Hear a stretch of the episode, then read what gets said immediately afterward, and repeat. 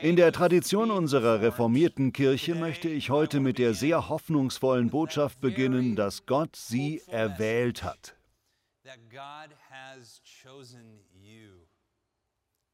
Gott hat sie erwählt.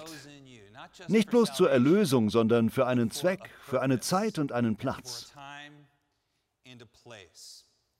Eine meiner stärksten Überzeugungen ist, wenn wir in diesem Auserwähltsein leben und Gottes Willen vertrauen, wird das Leben so viel reicher und besser. In uns Menschen steckt etwas. Ein tiefer Wunsch, auserwählt zu sein.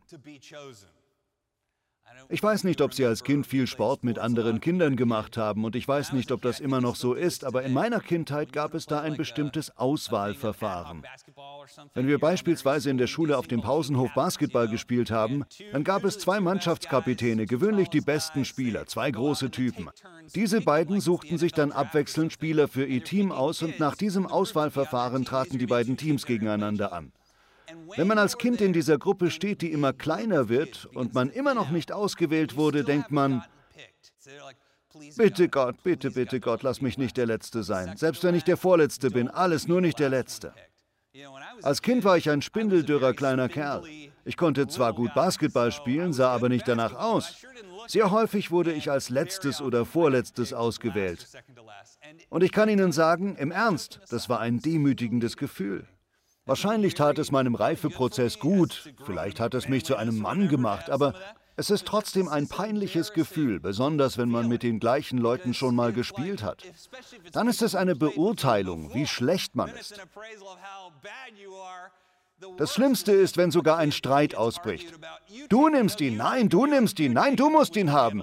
Das kann manchmal passieren. Es ist sehr verletzend, nicht für ein Team ausgewählt zu werden oder nicht gewollt zu sein. Vielleicht waren Sie kürzlich auf Instagram und sahen Fotos davon, wie all Ihre engen Freunde zusammen etwas unternommen haben und Ihnen kam der Gedanke, warum war ich denn nicht eingeladen? Rational gesehen sagen Sie sich vielleicht, naja, ich war schon bei Sachen dabei, wo andere nicht eingeladen waren. Aber trotzdem kann diese Frage am Herzen nagen. Warum wurde ich nicht eingeladen? Vom Kopf her weiß man, dass es nichts zu bedeuten hat, aber im Herzen fragt man sich das doch. Es gibt diese sich anbahnende Angst. Oder vielleicht gehen Ihre Kollegen nach der Arbeit manchmal zusammen was trinken und letztes Mal waren Sie eingeladen, aber diesmal nicht. Vielleicht liegt es daran, dass Sie nicht trinken, aber Sie denken, nur letztes Mal habe ich doch auch nicht getrunken. Oder vielleicht essen Sie was. Ich meine, ich kann Pizza genauso vertilgen wie andere. Oder vielleicht haben Sie zu viel getrunken. Vielleicht haben Sie alle unter den Tisch getrunken und jemand anderes musste die Rechnung bezahlen. Ich weiß nicht. Jedenfalls lässt bei vielen von uns eine mangelnde Einladung das Gefühl zurück, warum wollen die mich nicht dabei haben? Oder vielleicht haben Sie den Nachrichten gehört, wie leicht es momentan ist, eine neue Arbeitsstelle zu finden, was bei uns hier momentan tatsächlich der Fall ist. Es herrscht viel Bedarf an Angestellten. Also bewerben Sie sich für eine Arbeitsstelle und denken, das ist perfekt, das ist mein Traumjob, ich werde super reinpassen. Das Bewerbungsgespräch läuft super gut, Sie werden viel angelächelt und Sie schütteln sich die Hände. Sie werden zu einem zweiten Bewerbungsgespräch eingeladen und auch das läuft gut. Sie meinen, Sie haben den Platz in der Tasche. Sie bitten ihre Oma für sie zu beten und sind sich sicher, doch dann kommt die Nachricht, sorry, sie sind es nicht geworden, alles Gute. Wie wirkt sich so etwas aus? Es ist nicht nur eine Frage des Geldes, nicht nur jetzt bekomme ich das erwartete Einkommen nicht, sondern an mir ist irgendetwas, so dass sie mich nicht wollen. Sie wollten mich fast, aber dann doch nicht. So etwas passiert in Beziehungen, in Freundschaften. Es passiert in vielen Situationen. Gott weiß, was Sie in dieser Hinsicht durchgemacht haben, liebe Freunde. Wollen Sie etwas Interessantes wissen? Bitte hören Sie das. Selbst wenn die restliche Predigt an Ihnen vorbeirauschen sollte, möchte ich unbedingt, dass Sie diesen Satz hören. Gott hat Sie auserwählt. Es gibt Milliarden von Menschen, die jetzt gerade nicht diese Predigt hören. Es gibt vergleichsweise wenige Menschen, die diese Predigt hören, und Sie sind einer davon. Ich glaube, dafür gibt es einen Grund. Der Grund ist, dass Gott Sie wissen lassen möchte, er hat Sie auserwählt. Er hat Sie erwählt. Und wissen Sie was? Gott wählt Menschen nicht für eine Runde Basketball oder eine Trinkrunde aus, sondern als Kämpfer.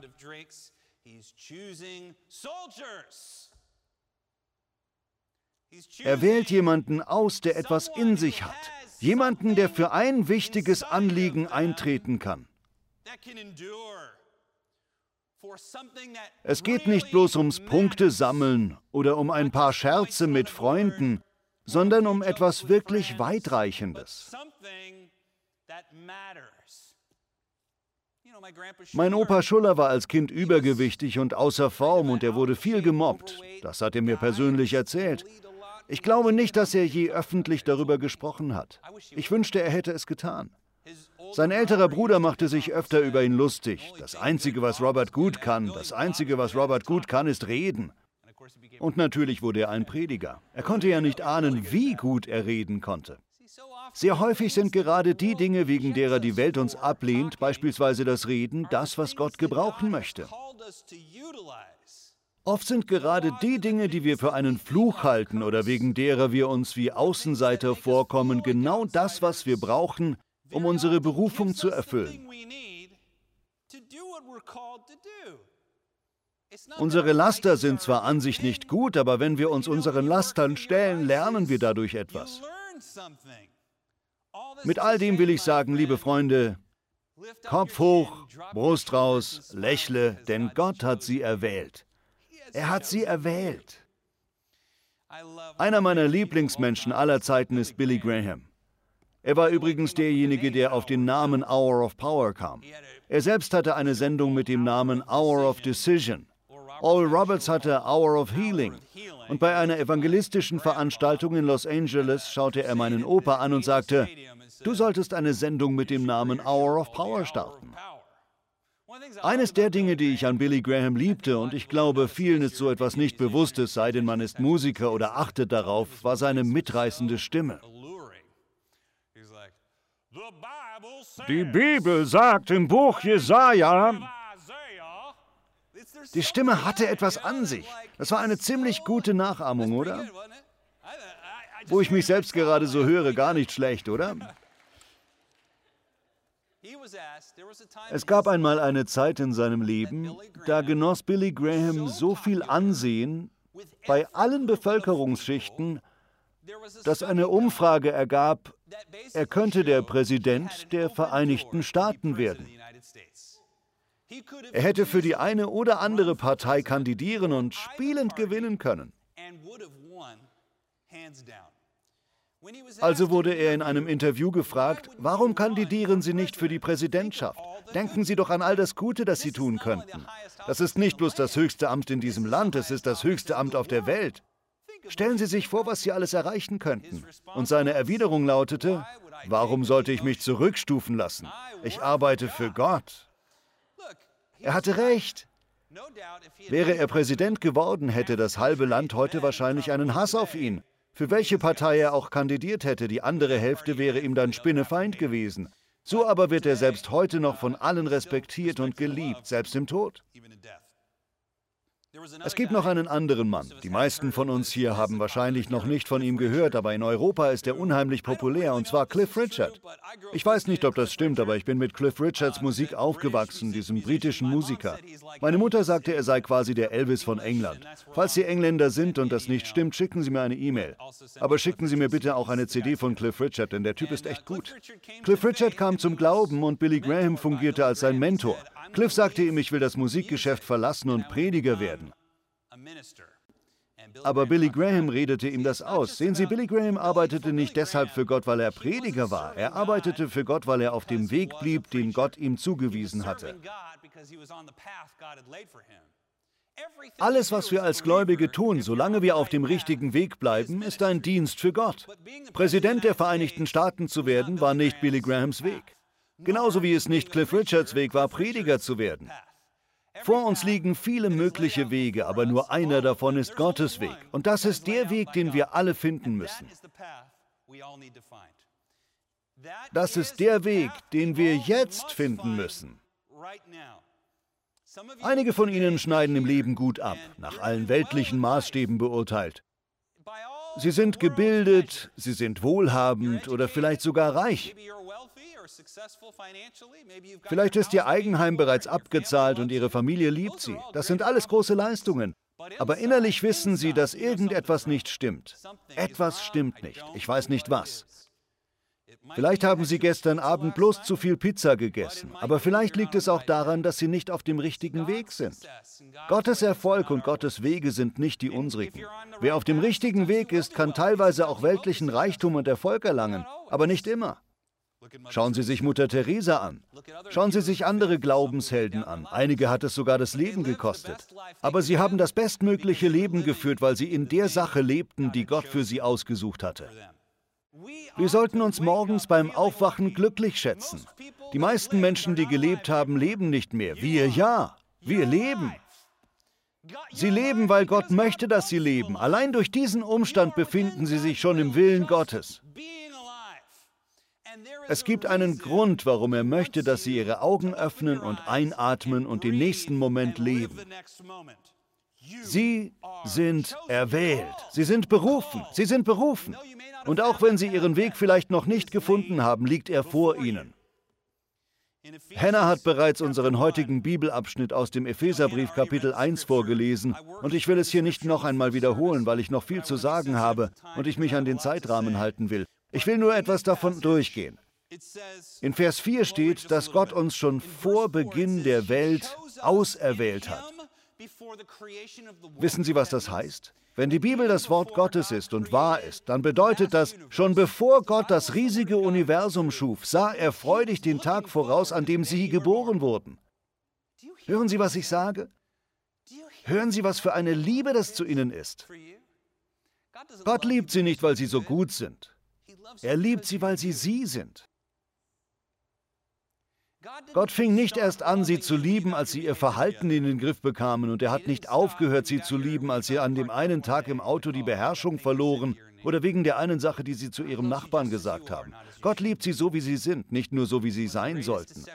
Eine der größten Täuschungsmanöver des Teufels besteht darin, uns weiszumachen, wir müssten uns Gottes Liebe verdienen.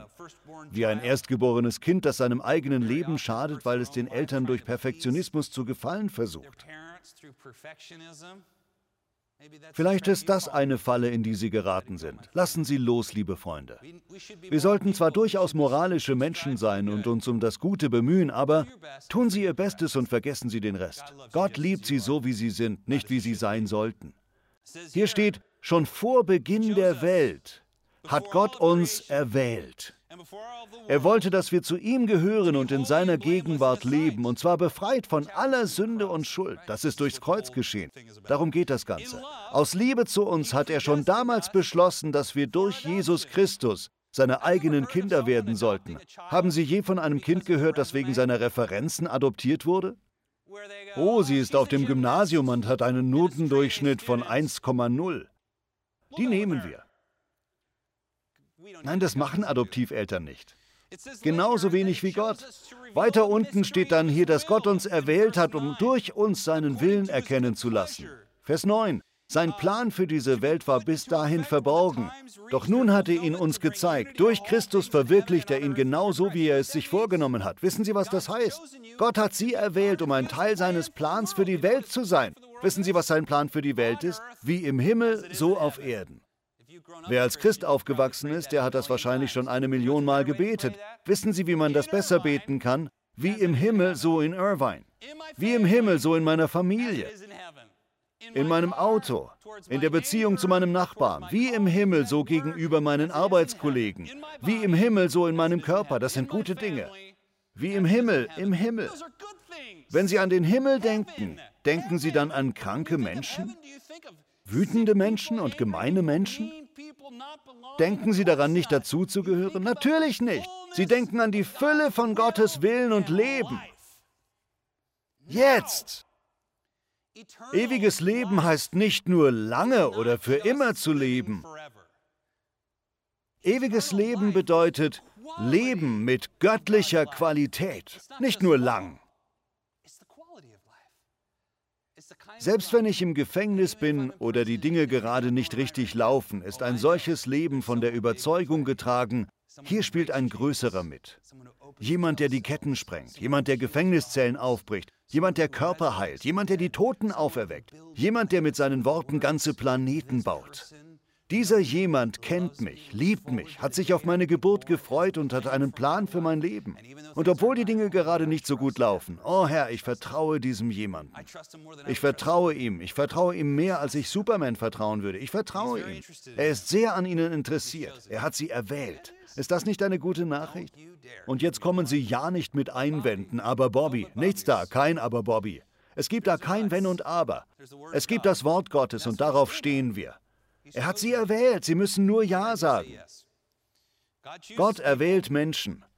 Gott erwählte eine kleine Familie mitten im Nirgendwo, Abrahams Familie, um das jüdische Volk zu schaffen und damit den Anfang der Rettung der Welt. Wer hatte davor je von dieser kleinen Familie irgendwo im Land der Chaldäer gehört, oder? Vielleicht wenden Sie ein, Bobby, ich bin schon so alt. Hey, Abraham war fast 100. Fast 100. Manchmal brauchen wir ein bisschen, um Gottes Willen zu finden. Manchmal brauchen wir Zeit, um uns darüber klar zu werden. Manchmal geht es auch schneller. Josua begriff es ziemlich schnell. Aber einige von uns sind langsame Lerner.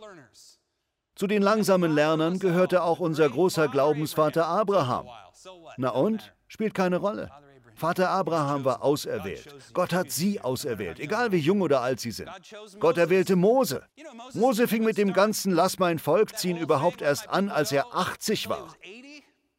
Und wissen Sie, wie alt er war, als er schließlich das gelobte Land sehen durfte?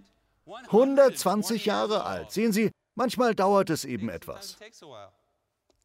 Einige von Ihnen sind noch jung und denken, ich will aber nicht warten, bis ich 80 bin, ehe Gott mich erwählt. Müssen Sie auch nicht. Gott erwählte Josef. Erinnern Sie sich an Josef? Er war noch ein Kind, als Gott ihm einen Traum gab. Der beste Teil des Traumes war, dass seine älteren Brüder sich vor ihm niederwarfen. Da beging er den schwerwiegenden Fehlern, seinen Brüdern von dem Traum zu erzählen. Doch trotz dieses Fehlers erfüllte Gott seinen Plan. Wenn Gott einem einen Traum gibt, kann dieser Traum einigen Leuten ziemlich auf die Nerven gehen. Wussten Sie das? Wenn Gott einem eine Vision gibt und man anderen davon erzählt, werden viele sagen, das ist eine dumme Idee. Sie werden sich darüber lustig machen oder schlimmer noch, es mit einem unaufrichtigen Oh ja, nett und einem Tätscheln auf den Kopf abtun. Gott erwählte Josua, sein Volk zu leiten und sagte ihm, er solle keine Angst haben. Gott erwählte sie. Haben Sie keine Angst, wenn er sie beruft, einige Riesen zur Strecke zu bringen. David hat das getan, als er noch ein Jugendlicher war. Gott erwählte Maria, um Jesus auf die Welt zu bringen. Stellen Sie sich ein 16-jähriges Mädchen vor, das sich gerade mit einem süßen Jungen namens Josef verlobt hat. Sie haben Pläne, sie haben ein Haus, sie freuen sich auf die Zukunft. Und dann stellen Sie sich das Gespräch vor, nachdem der Engel nicht auch Josef erschienen war. In der Bibel steht sogar, dass Josef vorhatte, sie ohne viel Aufhebens zu verlassen. Stellen Sie sich vor, gesagt zu bekommen, ich bin schwanger, aber ich bin Jungfrau. Was ich an der Geschichte besonders liebe, ist Marias Vertrauen. Sie vertraut einfach, was immer du tun willst, Herr, es ist gut. Ich weiß, dass es keinen besseren Weg gibt, als in deinem Willen zu leben. Ich liefere mich dir einfach aus. Ich weiß, wie gut du bist. Ich liebe dich so sehr, Herr. Und ich vertraue dir einfach. Wenn das dein Plan ist, ist es in Ordnung. Es gibt keinen sichereren Ort, als in deinem Willen zu sein. So, das Erste, was wir lernen, ist, dass wir Gottes geliebte Kinder sind. Und Gott adoptiert kein Kind basierend auf dessen Leistungen. Er hat sie gewollt. Einfach so. Das Zweite ist, Gott hat einen Weg für uns vorbereitet, den wir gehen sollen. Solange wir nicht auf dem richtigen Weg sind, werden wir uns auch nicht richtig fühlen. Auf dem falschen Weg wird es uns nicht richtig vorkommen.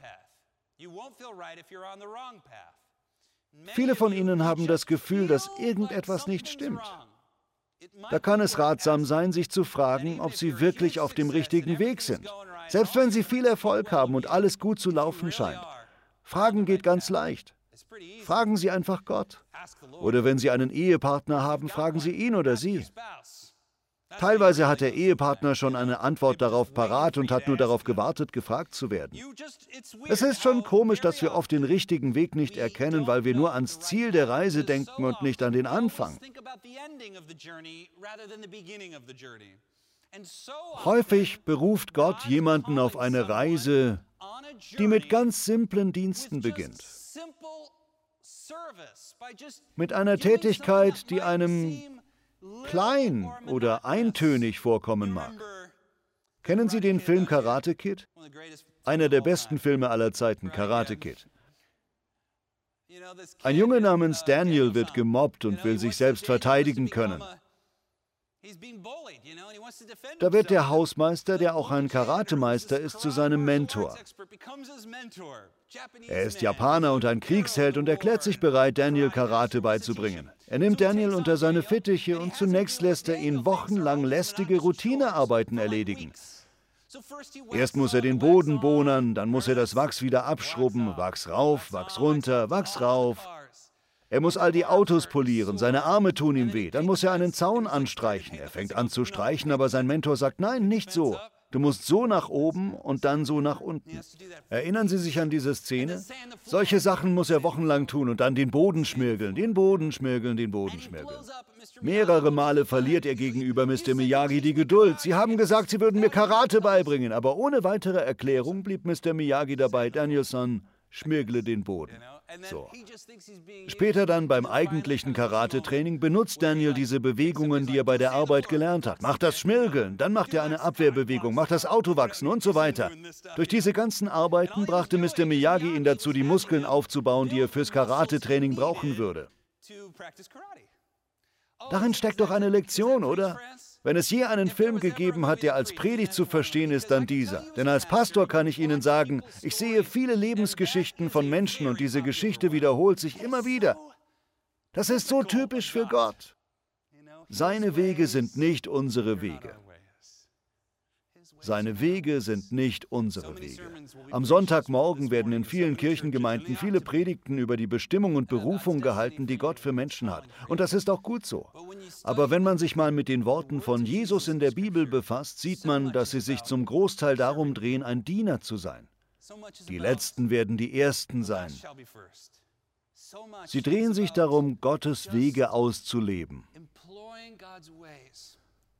Nicht gleich vor der ganzen Welt, sondern gegenüber dem Nächsten. Wissen Sie, wer Ihr Nächster ist? Das ist buchstäblich die Person, die Ihnen gerade am nächsten ist, in einem 5-Meter-Radius um Sie herum.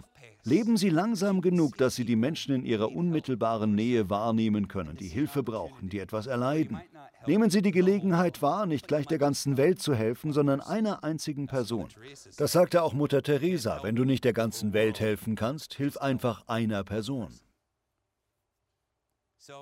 Also, liebe Freunde, zunächst einmal, falls Sie noch nicht auf dem richtigen Weg sind, ist es nie zu spät, auf den richtigen Weg zu kommen. Vielleicht suchen Sie nach diesem Weg. Ob die Dinge in Ihrem Leben nun furchtbar oder wunderbar laufen, vielleicht sagen Sie, ich weiß zwar nicht, was der richtige Weg ist, aber ich weiß, ich bin auf dem falschen. Wie finde ich den richtigen? Ich kann diese Frage nicht wirklich für Sie beantworten. Ich weiß nur, wenn Sie nach dem richtigen Weg suchen, werden Sie ihn finden. Aber es gibt ein paar Anhaltspunkte. Nummer eins, ist der Weg schmal. Damit meine ich, ist er fast einzigartig. Wenn ja, dann ist es wahrscheinlich der richtige. Denken Sie daran, was Jesus sagte. Es gibt zwei Wege. Wie viele gibt es? Zwei. Es gibt eine breite, leichte Straße, auf der ganz viele Menschen fahren. Das steht in der Bibel. Fast alle nehmen diesen Weg. Doch dann gibt es auch noch ein enges Tor und einen schmalen, schwierigen Pfad. Und nur wenige nehmen ihn. Wie viele sind wenige übrigens? Drei? Fünf? Ich glaube nicht, dass das buchstäblich gemeint ist. Vielmehr ist gemeint, wenn man auf dem richtigen Weg ist, wird die Welt es höchstwahrscheinlich nicht ganz nachvollziehen können, weil sie sich auf der breiten, leichten Straße befindet. Verstehen Sie, was ich meine? Also es ist ein schmaler Pfad. Das ist ein guter Anhaltspunkt dafür, dass es der richtige Weg ist. Nicht immer, aber gut möglich. Der zweite Punkt ist, wird man durch diesen Weg Jesus unähnlicher? Wird man gestresst und gehetzt? Wird man aufbrausender? Wird man weniger liebevoll und freundlich? Kann man nachts nicht mehr gut schlafen? Dann ist das wahrscheinlich nicht der Weg, den Gott für einen vorgesehen hat. Es kann sein, dass Gott auf einem solchen Weg etwas in einem bewirken will, aber ich habe festgestellt, der Weg, auf dem Gott uns gewöhnlich führt, macht uns Jesus ähnlicher. Eines weiß ich mit Sicherheit, nämlich dass die Bibel verspricht, wer den Herrn sucht, der wird ihn finden. Wenn Sie in Ihrem Herzen ein Verlangen nach dem Weg Gottes für sich haben, dann werden Sie ihn finden. Auch würde ich sagen, zerbrechen Sie sich darüber nicht den Kopf. Gehen Sie es nicht krampfhaft an, behalten Sie es in Ihrem Herzen und bitten Sie Gott, Ihnen die geistlichen Augen und Ohren zu geben, die Gelegenheiten wahrzunehmen, die Ihres Weges kommen. Ich bete, dass sie sich heute oder in den kommenden Wochen oder Monaten zeigen. Das wird bald kommen. Und dann entfesseln Sie Ihren Glauben. Legen Sie einfach los. Wenn in meiner Jugend ein neues Videospiel auf den Markt kam, war immer eine Spielanleitung dabei. Wissen Sie, wie viele Jugendliche die gelesen haben? Die Zahl liegt irgendwo unter Null. Niemand. Alle fingen einfach an zu spielen. Wenn man dann hängen blieb, konnte man immer noch zur Anleitung greifen. Liebe Freunde, legen Sie einfach los. Haben Sie eine vage Ahnung, in welche Richtung es gehen könnte, dann probieren Sie mal was in dieser Richtung aus. Fangen Sie an. Es gibt ein altes Sprichwort, jede Reise beginnt mit einem einzigen Schritt. Erst wenn Sie anfangen, Ihrer Berufung zu folgen, wissen Sie auch, welche Fragen Sie an die Gebrauchsanleitung stellen können. Denken Sie daran, es sind nicht unsere Erfolge, die uns besser machen, sondern unsere Misserfolge. Haben Sie gehört, was ich gesagt habe? Man darf ruhig Misserfolge haben. Ich kenne viele Menschen, die bereits gelernt haben, man darf ruhig Misserfolge und Misserfolge und Misserfolge haben, wer und wo immer sie sind. Wir haben sie lieb. Wir sind für sie und sind ganz sicher, was immer sie gerade durchmachen, Gott kann eine Wende bringen und sie auf den Weg führen, den er für sie vorgesehen hat. Jesus, wir beten, steh uns bei. Einige von uns sagen sich im Herzen, jemandem wie mir steht Jesus bestimmt nicht bei. Liebe Freunde, Jesus steht Menschen wie ihnen bei, weil er sie liebt. In einem großen Menschenmeer sieht er sie und erwählt sie. Vater, wir wollen dieser Wahrheit im Herzen zustimmen. Du liebst uns und hast uns berufen, und wir beten, dass du uns lehrst, was es heißt, diese Wahrheit auszuleben und von ganzem Herzen zu glauben. Wir beten im Namen von Jesus. Amen.